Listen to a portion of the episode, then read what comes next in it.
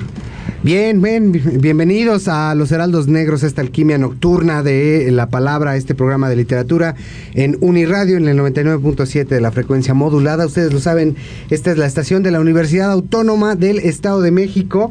Y pues bueno, les agradecemos que nos den el privilegio de su audiencia en este lunesito, todavía con la ola de calor.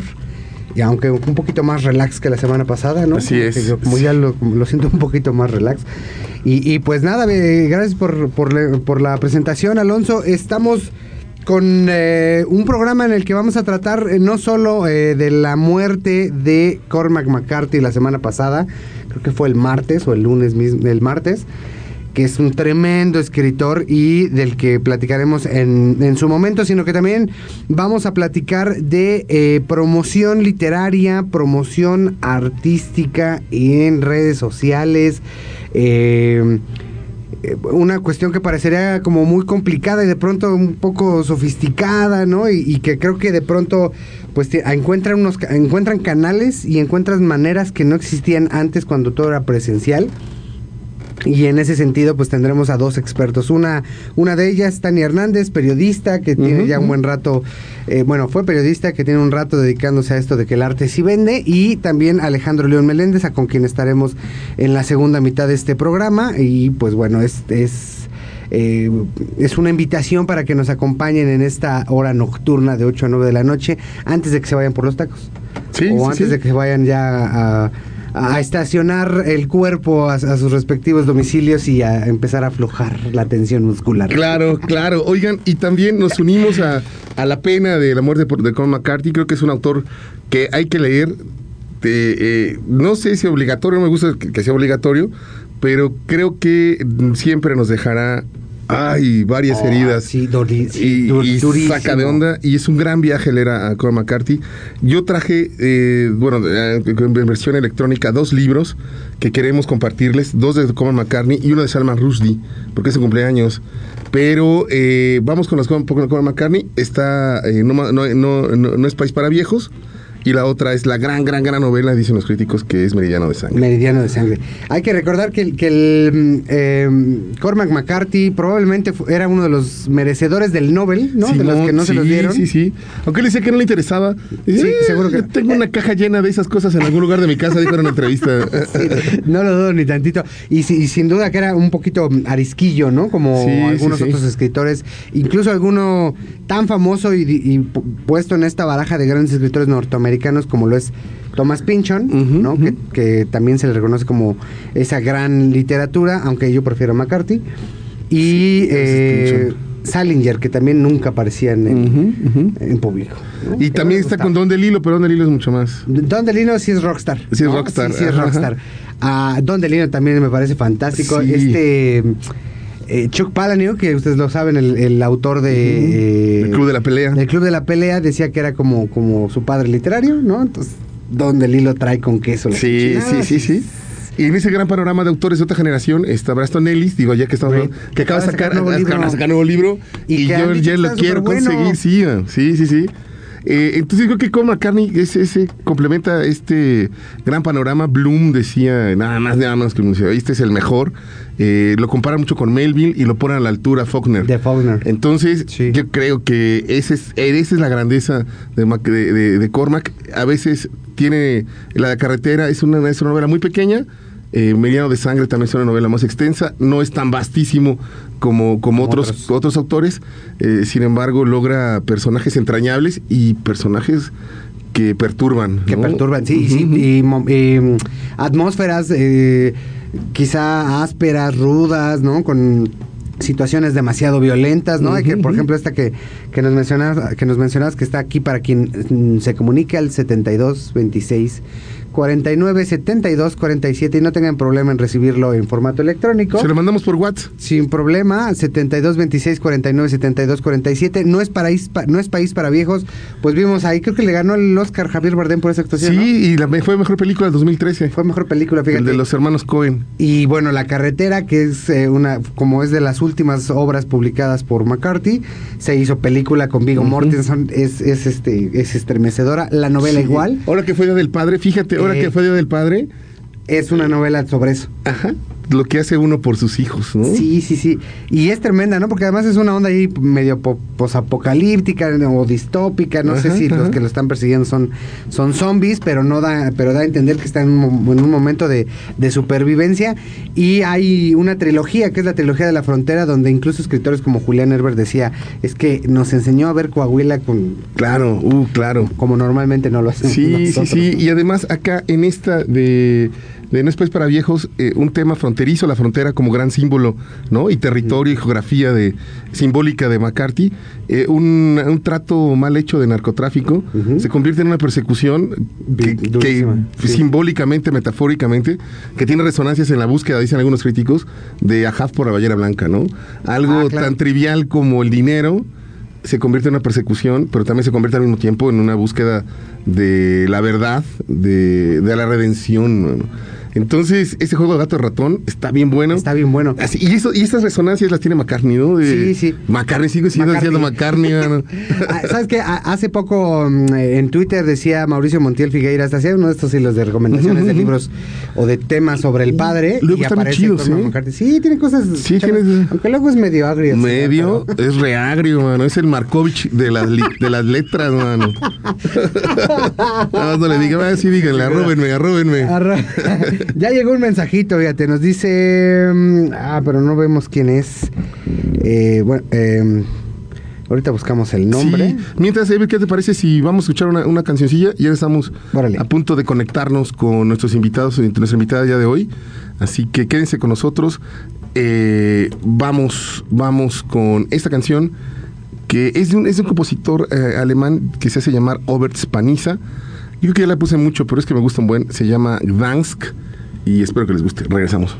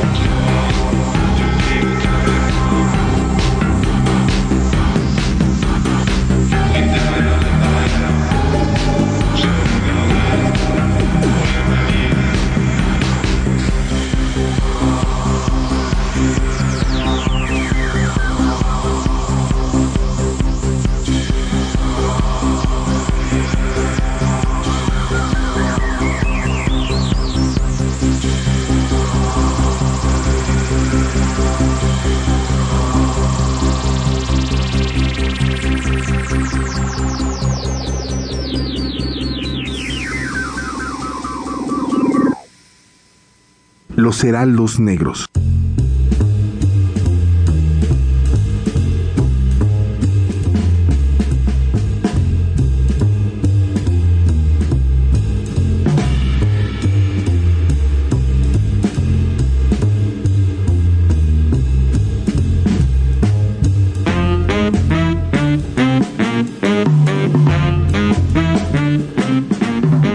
De la noche con 14 minutos y pues como anunciamos al inicio de este programa tenemos una invitadaza. Antes le recordamos que tenemos 2 libros de Cormac McCarthy. Si gustan se los damos, se los mandamos directamente por Facebook, son formatos electrónicos. Siempre recomendamos si nos gustan los libros siempre las queremos tener, ¿no? Entonces, no. Pero mientras una leidita sí le damos. Además es Meridiano de Sangre, que es la obra maestra. La obra maestra. Y bueno, hablando también de estas formas distintas de distribuir los libros, de comprar, de leer, de recomendar. De recomendar. Muchos tenemos muchas dudas, muchos tenemos todavía muchos prejuicios, muchos miedos, ¿no? Y no le hemos entrado. Pero para eso Tania Hernández está con nosotros, escritora, periodista, ahora gestora cultural. Y está en un proyecto, ya lleva un rato en un proyecto que está precisamente en esto del arte si se vende, si se puede conjuntar, si se puede vivir de crear. Y pues eso, este tema lo haremos el día de hoy, Eber. Así es, así que bienvenida, Tania. Normalmente yo me encuentro El Arte Si Vende en Instagram, que es en donde lo ubico, pero no sé si también está en otras plataformas. Platícanos, porque también anduviste haciendo un podcast, además de lo que se hacía en Carámbano. Así es, chicos, ¿cómo están? Qué gusto me da saludarlos. Gustazo. En efecto, mi proyecto actual es El Arte Si Vende, no solo está en Instagram, lo encuentran en Facebook, está en TikTok también, con el podcast El Arte Si Vende en todas las plataformas de podcast, Spotify, YouTube, Apple Podcast, Google Podcast. Bueno, si ustedes googlean El Arte Si Vende, va a aparecer. Va a aparecer. Estamos en todos los canales online. Oye, platícanos de la transición. Además, bueno, después del periodismo y de la escritura, te recordamos también ahí en Milenio, cuando inició Milenio, si no me equivoco, ¿no? Acá en Toluca. De ahí te fuiste a una librería que era Carámbano, con eventos, con cuestiones sobre todo infantiles, y de ahí la transición al Arte Si Vende. ¿Cómo ha sido esta transformación de lo físico a lo online y sobre todo cómo atrapar al público? Claro, sin duda alguna creo que el Arte Si Vende ha sido el resumen de mis más de 20 años de trayectoria, tanto en... como bien dices, en la librería, como en la librería, como en el periodismo, en la gestoría cultural, ha sido como El Arte Si Vende la conclusión de esta carrera mía, ¿no? De escribir minificciones, de ganar algunos concursos, de estar editada en algunos libros. Y de pronto que me toque a mí volverme emprendedora cultural, no vender nada, quebrar la librería, ¿no? Cerrarla con un montón de deudas, con muchísimo estrés, con muchísima ansiedad, de perder el norte, no saber qué hacer. Entonces, después de la librería, Alex y yo, mi esposo, también escritor, pusimos un negocio de regalos personalizados, o sea, nada que ver, ¿no? Nosotros pensábamos, o sea, obviamente necesitábamos mantener a la familia y de pronto llegamos a ese negocio donde aprendimos de ventas, donde aprendí a despedir personal, a contratar personal, administración, finanzas, ¿sabes? Un mundo que desde mi visión cultural, como reportera cultural, como periodista cultural, como escritora, no tenía. Entonces, un poco buscando volver al mundo cultural, es que empiezo a pensar cómo puedo aportar, y es justamente esa unión entre arte y negocios que hace como clic en mi cabeza, ¿no? Después de 20 años, claro, desde el lado cultural, muy poquita información sobre finanzas, sobre administración de empresas, sobre negocios, y del lado artístico, justamente esta necesidad, ¿no? De vender, de generar negocio, de generar dinero. Entonces, esa unión es El Arte Si Vende. Y Yo quería lanzar El Arte Si Vende totalmente presencial, quería empezar por supuesto en el Valle de Toluca y Ciudad de México, era mi plan, pero marzo 2020, cambio de planes. Sí. Y hago el lanzamiento que yo tenía previsto para marzo 2020, ¿sabes? Llevaba 2 años haciendo entrevistas, planeando la empresa, y de pronto marzo 2020 no puedo lanzar presencial y decido hacerlo online. Y para mí fue una tremenda sorpresa, ¿sabes? Tengo ahora alumnos de más de 10 países. ¡Órale! Una chica que está en Australia. Wow. Y es, para mí ha sido como una gran sorpresa, ¿sabes? Lo que le ha pasado al Arte Si Vende. Y cómo es que el problema que yo pensaba que solo existía en México, se repite y se repite y se repite. En todos lados. En todos lados, ¿no? Esta dificultad de que el artista aprenda a vender su obra, sus servicios, de que entienda cómo crear su marca personal en redes sociales, estar en lo online, convivir con lo online.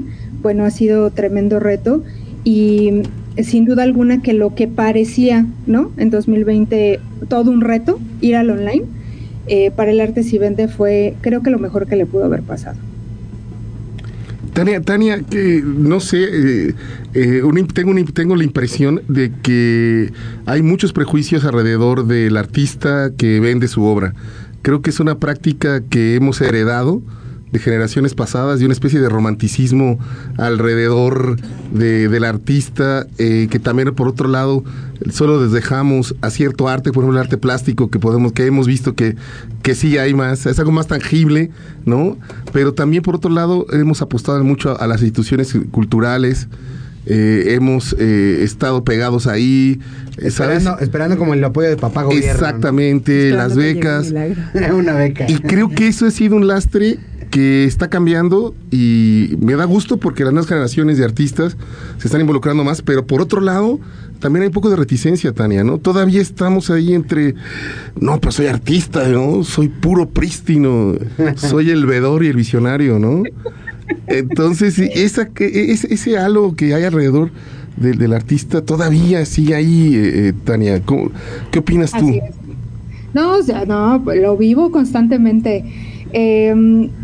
Yo hago promoción mes a mes del Arte Si Vende y abro inscripciones para el programa El Arte Si Vende, donde yo les enseño a los artistas a crear un sistema de venta y promoción que les permita vender constantemente, ¿no? Que les permita vender y promocionar, ya sea online o ya sea presencial.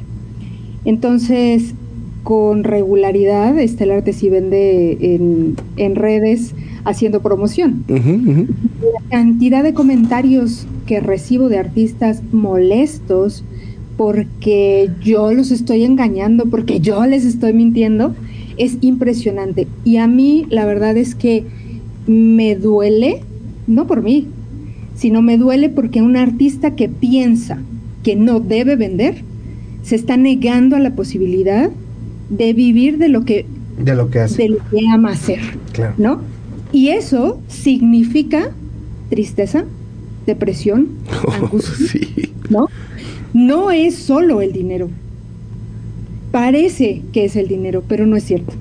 Y estoy segura que ustedes me entienden perfectamente, y muchos artistas que están escuchando entienden a lo que me refiero.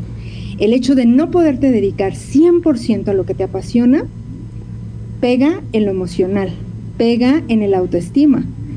Y ese es el verdadero problema, que cuando yo sigo pensando que como artista no debo vender, no debo ganar dinero, entonces me niego a esta posibilidad de vivir de lo que sí me apasiona. Y entonces, ¿cuál es la solución? Tener un trabajo que no te gusta, tener que checar de 8 a 8, tener un jefe que odias, ¿no? Que no te entiende, porque aparte, esto que somos nosotros, entes creativos que miran el mundo diferente, que tienen una emocionalidad distinta, que viven en un espacio del tiempo y del mundo distinto al que vive la gente que no es artista, y ustedes lo saben, tiene muchas dificultades para poder socializar en un ambiente en que se le exige otro tipo de rutinas que no tienen que ver con la creatividad. Entonces, no solo es que no tienes dinero para pagar las cuentas, sino que para tenerlo tienes que hacer cosas que no te gustan, aceptar trabajos que no amas, que no te gustan, que te hacen sentir mal, ¿no?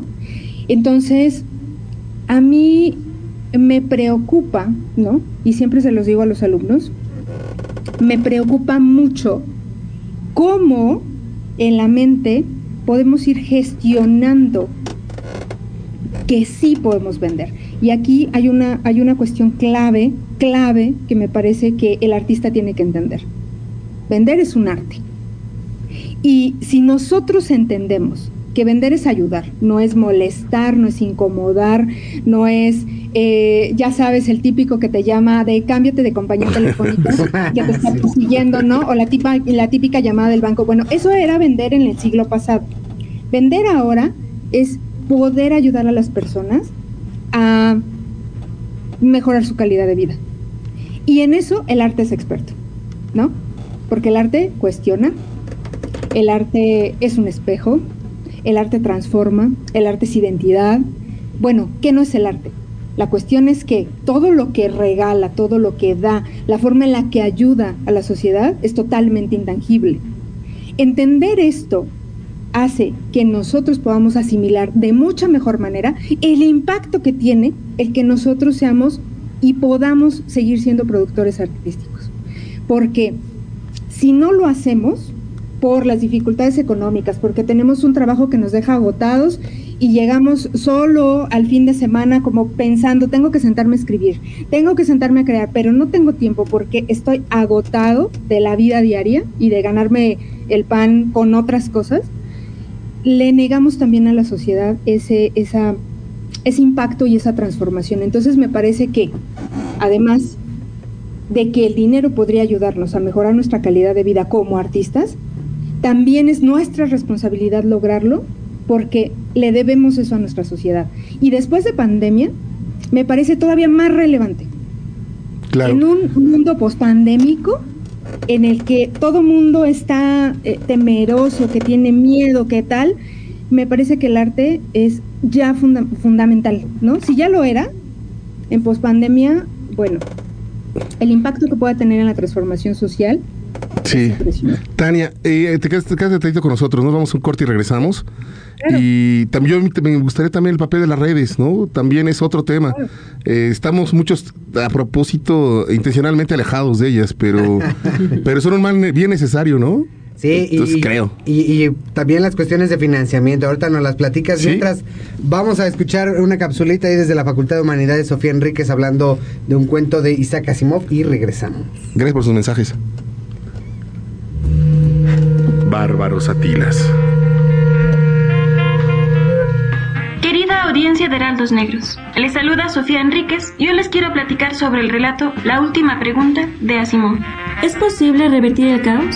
Para la física moderna la respuesta es un rotundo no. Sin embargo, para la ciencia ficción, ningún problema es insoluble en todas las circunstancias concebibles, tal como lo augura Multivac, una computadora que clasificaríamos como inteligencia artificial. Dicho computador pertenece al relato de Asimov titulado La Última Pregunta, y al estilo de ChatGPT, es capaz de responder todas las interrogantes de la humanidad. La ciencia ficción siempre ha llamado la atención por su carácter profético. No obstante, igual de interesantes lo son las lecturas del pasado y del presente que el género nos permite elaborar. En cuanto a la lectura del presente, en el relato de Asimov podemos encontrar una inquietud común con los personajes, pues la pregunta por el caos deviene de una preocupación por la finitud de los recursos energéticos. Un enfoque con la mirada al pasado nos permite observar que hay interrogantes que nos han acompañado desde tiempos remotos, como lo es el problema de la identidad. Esto se atestigua al comprobar la similitud en contenido del cuento de Asimov con el de la novela El Fin de la Infancia de Arthur C. Clarke, pues en ambas historias la humanidad entera se concentra en una sola conciencia global, lo cual parece comprobar el carácter fragmentario de la humanidad que los pensadores modernos nos atribuyen. De manera que es posible que desde el uso de la razón siempre haya existido un profundo deseo por alcanzar la unidad. En cuanto a la lectura del futuro, sirve mencionar que Asimov dio el clavo con la siguiente cita. El aspecto más triste de la vida en este preciso momento es que la ciencia reúne el conocimiento más rápido de lo que la sociedad reúne la sabiduría. Ya que Multivac en la historia potenció el avance tecnológico. Y ahora mismo, 28 años después de la muerte de Asimov, inteligencias artificiales han participado en la elaboración de máquinas biológicas. En otras palabras, la tecnología avanza con creces potenciada por sí misma. No obstante, aún falta a la humanidad un catalizador para su sabiduría. Para Heraldos Negros, desde la Facultad de Humanidades, les saluda Sofía Enríquez. Bárbaros Atilas. Los Heraldos Negros.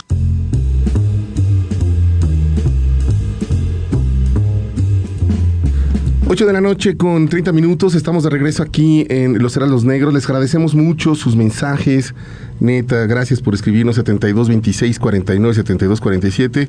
André Villarreal anda con nosotros, ¿cómo andas? Hola, ¿qué tal? Buenas noches ya. Llegan tarde, pero aquí estoy. Sí, ¿no? Es que... Estoy practicando para mi muerte, para llegar tarde. Cuando la parca... Qué bonito ejercicio ese. Yo también venir por mí, voy a decirle, ahorita no, más tarde. Oigan, todavía estamos ahí rolando los libritos en electrónico de Cormac McCarthy. 72 26 49 72 47. Ya nos escribió Gaby Nava, si no me equivoco, Juan Antonio Vázquez y Marifer Michel, quien nos manda también muchos saludos, así que ahorita se los enviamos. Y el Fénix también escribió. Y el Fénix. Saludos a los negros, gracias. Vientos. Sí, acá tenemos los librillos, se los mandamos y ahorita mismo se los estamos mandando para que los tengan. Por allá es formato EPUB y formato PDF, pero hay convertidores de... Online, entonces... Caray, esta es una de las cosas PDF chulas. El PDF así es súper enfadado, no tiene problema. Ajá. Ya el EPUB sí lo tendrán que convertir. Bueno, pues regresamos con Tania Hernández, que sigue con nosotros aquí en Los Heraldos Negros. Le agradecemos que siga con nosotros. Cuéntanos cómo facilitan las redes sociales en cada ámbito en el que estás. Me imagino que TikTok trae otra dinámica también distinta y otro público, y sobre todo, cómo financiarlo, cómo conseguir el financiamiento como artistas, digamos, o como creadores a través de estas redes. Claro, me parece importante hacer una distinción porque hay un asunto en esta cuestión que como artistas hemos crecido y hemos estudiado en esta expectativa de la beca, de que la institución nos apoye, ¿no? De que alguien como que llegue y nos salve. Y de pronto la invitación que les hago es que aprendan a vender y promocionarse, porque entonces vamos al lugar más proactivo en el que el artista no necesita estar esperando que alguien venga y lo salve, sino que tenga acciones de promoción y de venta organizadas por sí mismo y que no dependa de nadie más, que no dependa de que le presten un espacio, de que no dependa de que, etcétera, etcétera. Ustedes saben el contexto. El asunto es que las redes sociales, yo les llamo escenarios digitales. ¿Qué es un escenario digital? Es una red social habitada por artista. No le tienes que pedir permiso a nadie, es un canal de difusión. ¿Se acuerdan antes? Yo era reportera cultural y los artistas me escribían y me mandaban las invitaciones para que yo fuera a sus eventos porque querían salir en el periódico. Claro. Sí. Bueno, hoy, con el impacto que tienen las redes sociales después de pandemia, que eso creció muchísimo, y la baja resistencia que tiene ya el consumidor a poder comprar a través de redes sociales, pone el escenario perfecto para que el artista deje de lado los intermediarios y empiece a hablarle directamente a su público. Su público está en redes sociales. Aquí hay que hacer nada más un paso antes de ir a publicar, porque ese es el principal error que veo ahora. Hay muchos artistas que ya saben que tienen que estar en redes sociales, que ya saben que tienen que construir marca personal y que incluso lo están intentando, lo están haciendo y que venden, pero así, como montaña rusa. ¿Por qué? Porque falta un pasito antes de salir y publicar, para que no me vayan a salir y publicar corriendo. Necesito entender quién es mi público. Y aquí viene un concepto de la sociología y de la antropología, que es la tribu. Vayan a su Facebook y vean en qué grupos están. Claro. Esas son las tribus que se están construyendo ahora de forma online, ¿no? Siempre les digo a los alumnos, mi ejemplo, yo estaba embarazada, bueno, pues estaba en el grupo de lactancia y estaba en el grupo de porteo y etcétera, etcétera. Bueno, esas son las tribus. El artista tiene sus tribus y tiene que entender cómo comunicarse con esa tribu a través de sus redes sociales. El asunto es que de pronto empiezan a generar contenido y quieren hablarle a todo mundo. Entender este concepto de la tribu, del fan número uno, del cliente, es importantísimo para yo entender, ok, ¿a quién le estoy hablando? Porque no es la misma persona quien compra un libro de poesía, que un libro de narrativa, que un libro de cuentos, que un libro premiado, que un libro independiente, ¿no? Es distinto el público.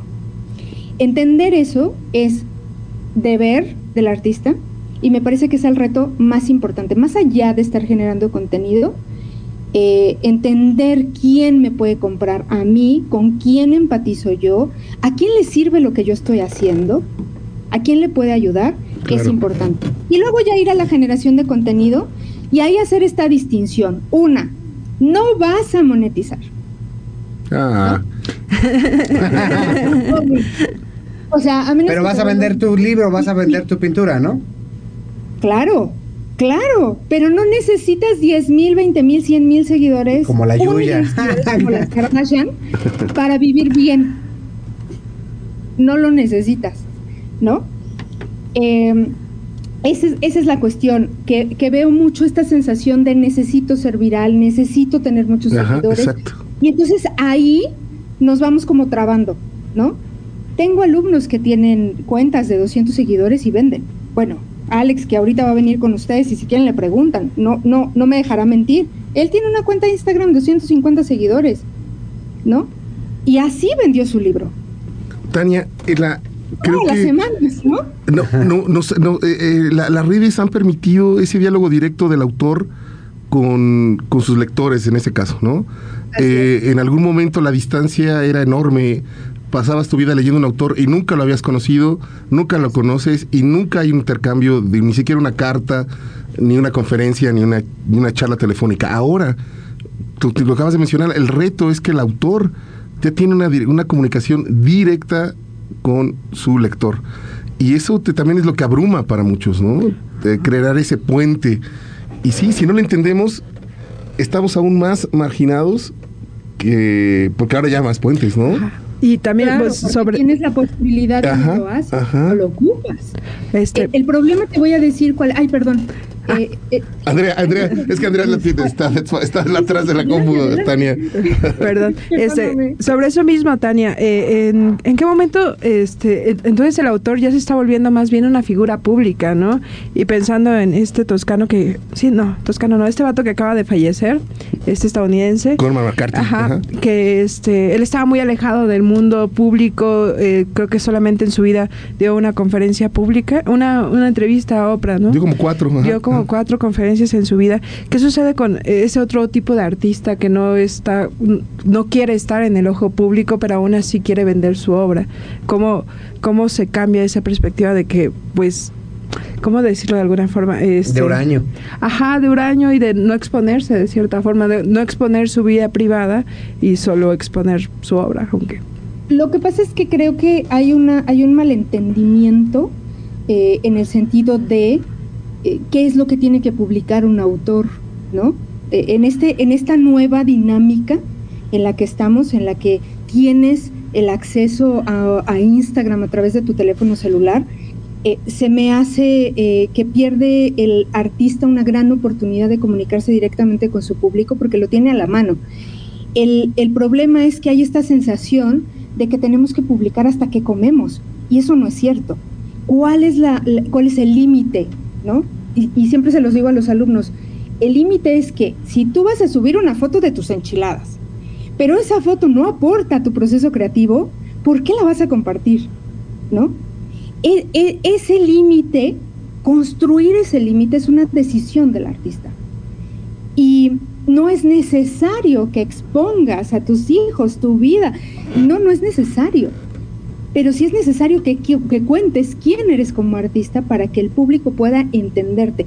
Yo más que pensar en, bueno, ahora seré una figura pública y yo no quiero la alfombra roja, y yo no quiero tanta visibilidad, Yo creo que deberíamos entender más bien que el artista en esta época necesita bajar de ese pedestal en el que se nos puso en algún momento, en que el artista no podía relacionarse con el público o no debía relacionarse con el público. Y entonces así se construía como este halo de misticismo, ¿no? Y de casi esta imagen del semidios, ¿no?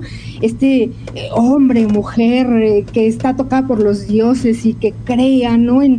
¿No? Ya sabes, como tú lo decías, Alonso, este romanticismo de cuando la gente lo que ahora quiere es mirar al artista desde su autenticidad, entender que es como ellos, ¿no?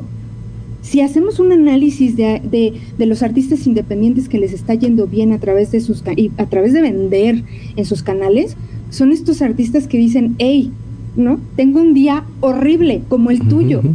Y de aquí salen mis mejores historias, de estos días de, ¿no? En que quiero tirar todo y romper todo. Bueno, de esos días salen mis historias. Y es en esa conexión donde está el fan, donde está el seguidor y donde está la gran oportunidad de que un artista pueda vivir de lo que ama. E insisto, no es 10,000, 20,000, 1,000,000 de seguidores lo que se necesita, sino más bien este entendimiento de poder abrir la puerta a comunicarnos con un fan que está ávido del otro lado de entender quiénes somos, de conocernos, ¿no? De compartir con nosotros. Tania, muchísimas gracias. Oye, ¿dónde podemos seguirte? Todos estamos bien callados y seguro todos nos cayeron. Ah, caray, no había pensado eso. Sí. Ah, caray, me da miedo. Ah, creo que yo estoy seguro que detrás del micro que están escuchando sus amigos y amigas también, ¿dónde podemos seguirte? ¿Dónde podemos inscribirnos? ¿Dónde, si queremos saber más, a dónde recurrimos? Claro, pueden seguirme en Instagram como @elartesivende. Está también Facebook, o sea, en el canal de su preferencia. Estoy en Facebook, en Instagram, en TikTok como @elartesivende. Y pueden buscar el podcast El Arte Si Vende en Spotify, en YouTube, en Apple Podcasts, en Google Podcasts. Ahí me encuentran. La página es www.elartesivende.com. Y una última invitación a que se cuestionen qué les da miedo, porque cuando empezamos a pensar en, bueno, tengo que vender, tengo que promocionar, tengo que hacerlo desde la independencia, ya me tengo que poner las pilas, empieza a aparecer también como un miedo a, y sí, seré lo suficientemente bueno, y claro, sí, seré, ¿no? Y que ese miedo no te quite la oportunidad de salir y que el público nos regale esa última palabra, ¿no? Chido, Tania, muchísimas gracias. Tania Hernández, aquí en Los Heraldos Negros este lunes. Y pues ahí está. Ahí está, El Arte Si Vende, en cualquiera de las opciones. Ahí está, elartesivende.com, que es como la página madre. Te agradecemos mucho, Tania. Sí. Gracias, Tania. Gracias a ustedes. Está cambiando todo está cambiando. Híjole, no pensé que fuera tan rápido. Y está súper interesante porque también está el cambio, ¿no? Evitar a los intermediarios, y en una de esas, pues por ahí se van muchas industrias, la editorial y... Sí. Y llegar directamente, llegar directamente. También la forma editorial ya... Como lo vimos hace como 15 días cuando estábamos con esta Alejandra Goto, ya está cambiando. Sí, autoeditarte, publicarte en Amazon. Sí. He visto un caso de un chico que lo acaban de funar por ahí porque es medio acosador, pero tiene una empresa de sus propios libros de superación personal y eso, y vende, pero vende cantidad. Es que, a pesar de estar funado... Sí, es que la verdad es que los libros de autosuperación personal venden mucho, y son los libros que más... Son de los que más salen. De los que más salen en cuanto al ámbito editorial, de superación personal, de coaching, de todas esas cosas, venden muchísimo últimamente, y son de las que más piden escritores fantasmas, por ejemplo. Claro, oye... Todo el mundo quiere, claro. Sí, es que todo el mundo quiere escribir la historia de su vida, libro, y publicar un libro y cosas por el estilo. Oh, sí, además siempre es un buen inicio para cualquier campaña. Sí. Sí. Vámonos con una rolita y ahorita regresamos. Ya está por acá. Viene Alejandro. Alex León Meléndez.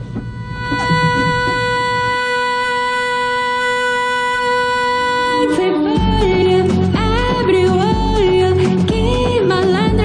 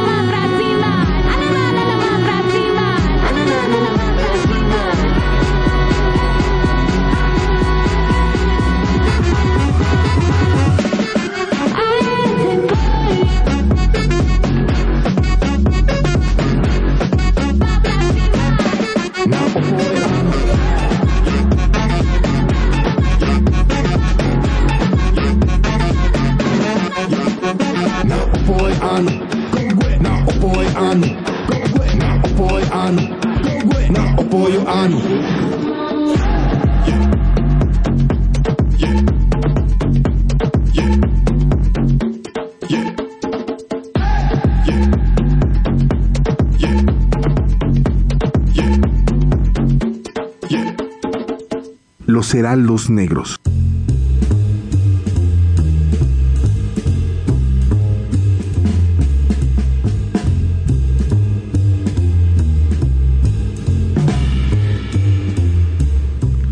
Hola. 8:47 p.m. Qué buena rola esta. Sophie Tucker, parte de las propuestas de Uniradio.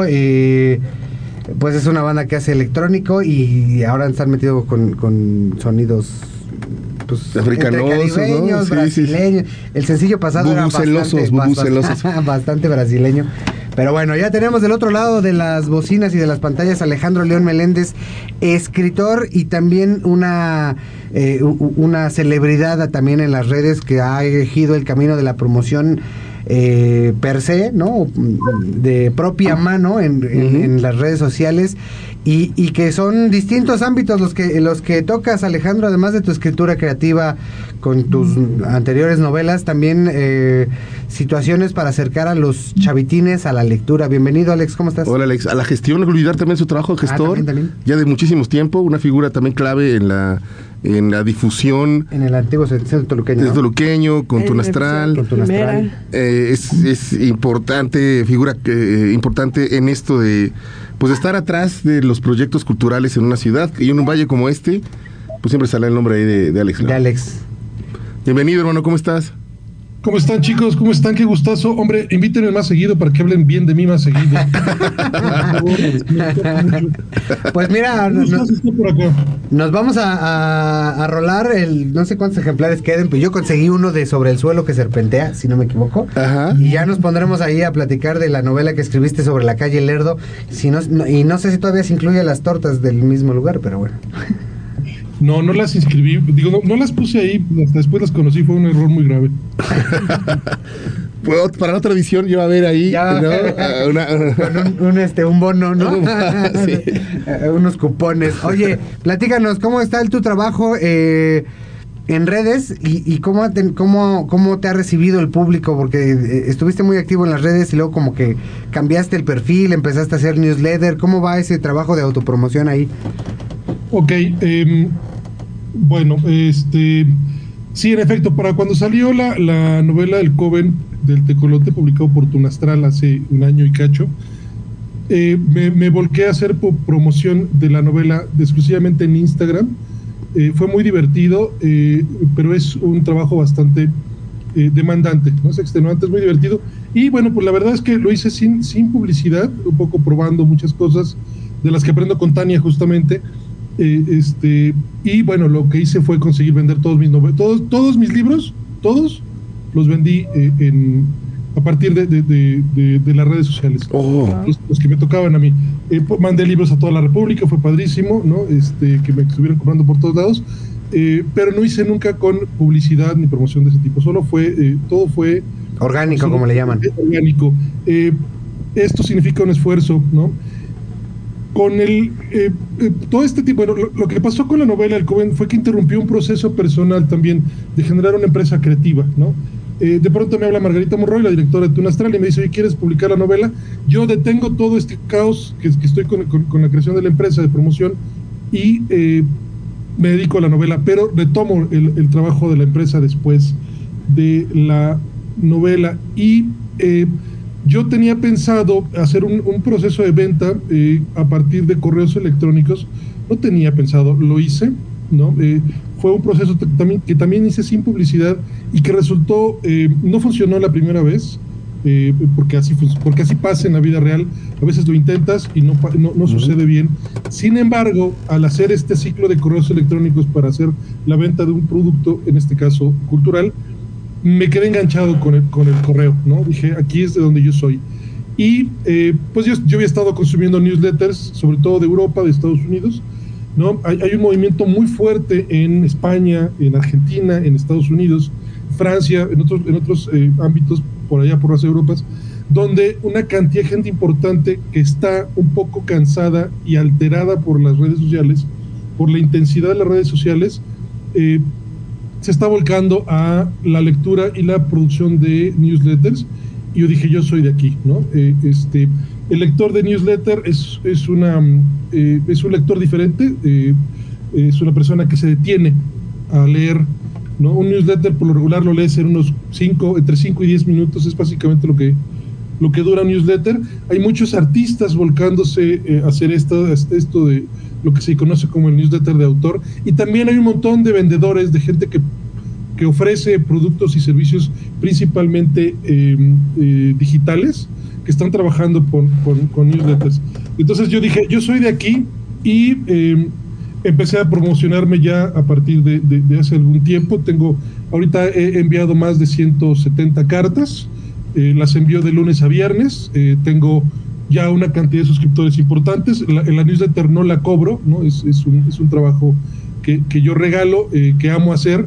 Me levanto a las 5 de la mañana y escribo algún tema que tiene que ver con lo que me están planteando ustedes, la promoción de la lectura en casa principalmente, que fue el tema que más me ha pegado, ¿no? La promoción del hábito lector en casa, perdón, el que nuestros hijos se conviertan en lectores, ¿no? Yo tuve una experiencia con mi hijo el mayor, en el que yo creí, ¿no? Teníamos una librería para niños, somos lectores, su madre y yo. Yo dije, mi hijo va a entrar de lleno a la primera a ser lector. Claro. Y eso me costó muchísimo trabajo. Entonces, he hecho ahí, mi esposa y yo hemos trabajado. Y estas reflexiones que hago a partir de este trabajo, las comparto en la newsletter todos los días, de lunes a viernes. Y es un trabajo que me parece maravilloso. Yo soy escritor, yo no soy fotógrafo, ¿no? No soy modelo, estoy bastante feo, de hecho, si me vieran, no dirían, no funciona. Mi comida no luce tan bien, pero mi comida sabe muy bien, ¿saben? Y mi café sabe muy rico. Y eso sí lo puedo compartir por la newsletter, ¿no? No con la foto del café. Alex, oye, discúlpame, te lo acabas de mencionar algo. También como escritor, al momento de migrar del viejo concepto de la hoja en blanco, con Aral, Time New Roman 1.5, con el margen, a estos nuevos formatos que implican pensar en el público, que implican rapidez, implican inmediatez, ¿está de alguna manera modificando la otra escritura? Ajá, la otra escritura, o hay una especie de mezcla, o los escritores del futuro van a estar viviendo en estos 3 plataformas, 4. ¿Qué opinas de eso, Alejandro? No sé, los del futuro, los del presente están en todas partes, ¿no? Sobre todo los más jóvenes. Sí veo, hay una gran cantidad de generadores de contenido, de creadores de contenido que están en todas las plataformas. Y aquí hemos mencionado nada más Instagram y TikTok y Twitter, pero pues está Discord y están todas estas otras plataformas. Uh-huh. Y hay marcas personales, artistas que están... se están yendo no solo a estas de fotografías y de videos, sino las que son las nuevas televisiones y las nuevas formas, ¿no? Entonces es un trabajo complejo, muy divertido para muchos. Yo veo a Tania, que la entrevistaron hace ratito, cómo se emociona haciendo los videos, cómo disfruta la producción de sus TikToks, de sus videos para Instagram, sus Reels, ¿no? Y en mi caso no es tanta la empatía que tengo con esa plataforma como con la tengo con la newsletter, ¿no? Pero los jóvenes no tienen, sobre todo los más jóvenes, insisto, no tienen estas barreras de pronto y se sienten muy cómodos en todas ellas, y en todas ellas saben hablar de forma diferente. Es increíble, de pronto sigo algunos que dices, no puede ser que me estés mostrando el mismo contenido en 4 formas distintas en los diferentes lugares, ¿no? Es algo para aprender, para aprender y aprender a disfrutar. Yo tengo una pregunta, yo como joven. Yo represento al otro lado de la mesa, el de la inexperiencia. Bueno, para alguien joven es muy difícil entender cómo funcionan estas newsletters. ¿Nos podrías contar un poquito de cómo funcionan? ¿Son como una especie de novedad o como artículos de opinión que, o como un diario, que vas escribiendo de forma diaria y vas enviando a través, es como si fuera una correspondencia virtual a tus usuarios? ¿Hay interacción con tus usuarios o solo es como este diario unipersonal y a veces llegas a responder de forma personal? Porque por ejemplo, en otras redes sociales como Facebook o Instagram, de forma inmediata reaccionas al contenido del autor y de forma inmediata el autor lo ve y hay como cierta interacción más inmediata, ¿no? De cierta forma. En el caso de las newsletters, ¿cómo están funcionando? ¿Es de una sola forma o cómo funcionan? ¿Cómo?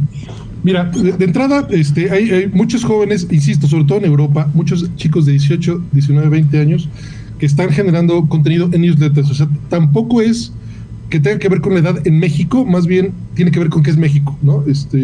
Creo yo que buena parte del centro y Sudamérica se está perdiendo aún de lo que está pasando con la newsletter. Pero mira, en la newsletter hay de todo. O sea, hay estudios, a ver si puedo plantearlo como se me antoja, como quiero hacerlo. Hay estudios que plantean que estamos regresando a ciertas formas, dentro de lo online, estamos regresando a ciertas formas de consumo de contenido, ¿no? La newsletter representa al diario o a la carta, ¿no? A la carta que recibías, como el podcast representa al programa de radio, ¿no? Bueno, el que queda en medio es YouTube con los videos, claro, que es como ver la televisión, o Discord, que es como ver televisión, ¿no? De pronto. Pero en esta posibilidad que tienes con los podcasts y con las newsletters y con los videos en algunos canales, es que la curación de tu contenido es muy personal. Yo sigo gente que produce cómics, newsletter, que la entrega de forma de newsletter. Hay en Estados Unidos algunos movimientos buenísimos. Consumo gente que habla de marca personal en newsletters, consumo gente que vende productos de copywriting, por ejemplo. Alex, se nos fue de volada el tiempo, hermano, se nos acabó el tiempo. Oye, pero la invitación está abierta para que platiquemos más a fondo de esto, ¿no? Claro. Y de tu obra, la difusión de una obra literaria en las redes. Para cerrar, recuérdanos dónde pueden seguir en tus newsletters, además del Instagram. Ok, estoy en Instagram, en Twitter, no me sigan en Instagram, ni en Twitter, ni en TikTok como Alex León Meléndez. Síganme en alexleonmeléndez.com.mx, suscríbanse a la newsletter, déjenme su correo electrónico y yo les mando todos los días a las 10:28 de la mañana un correo electrónico hablando desde mi corazón. Órale. Alex, muchísimas gracias, hermano. Un abrazo. Y tienes que venir por acá.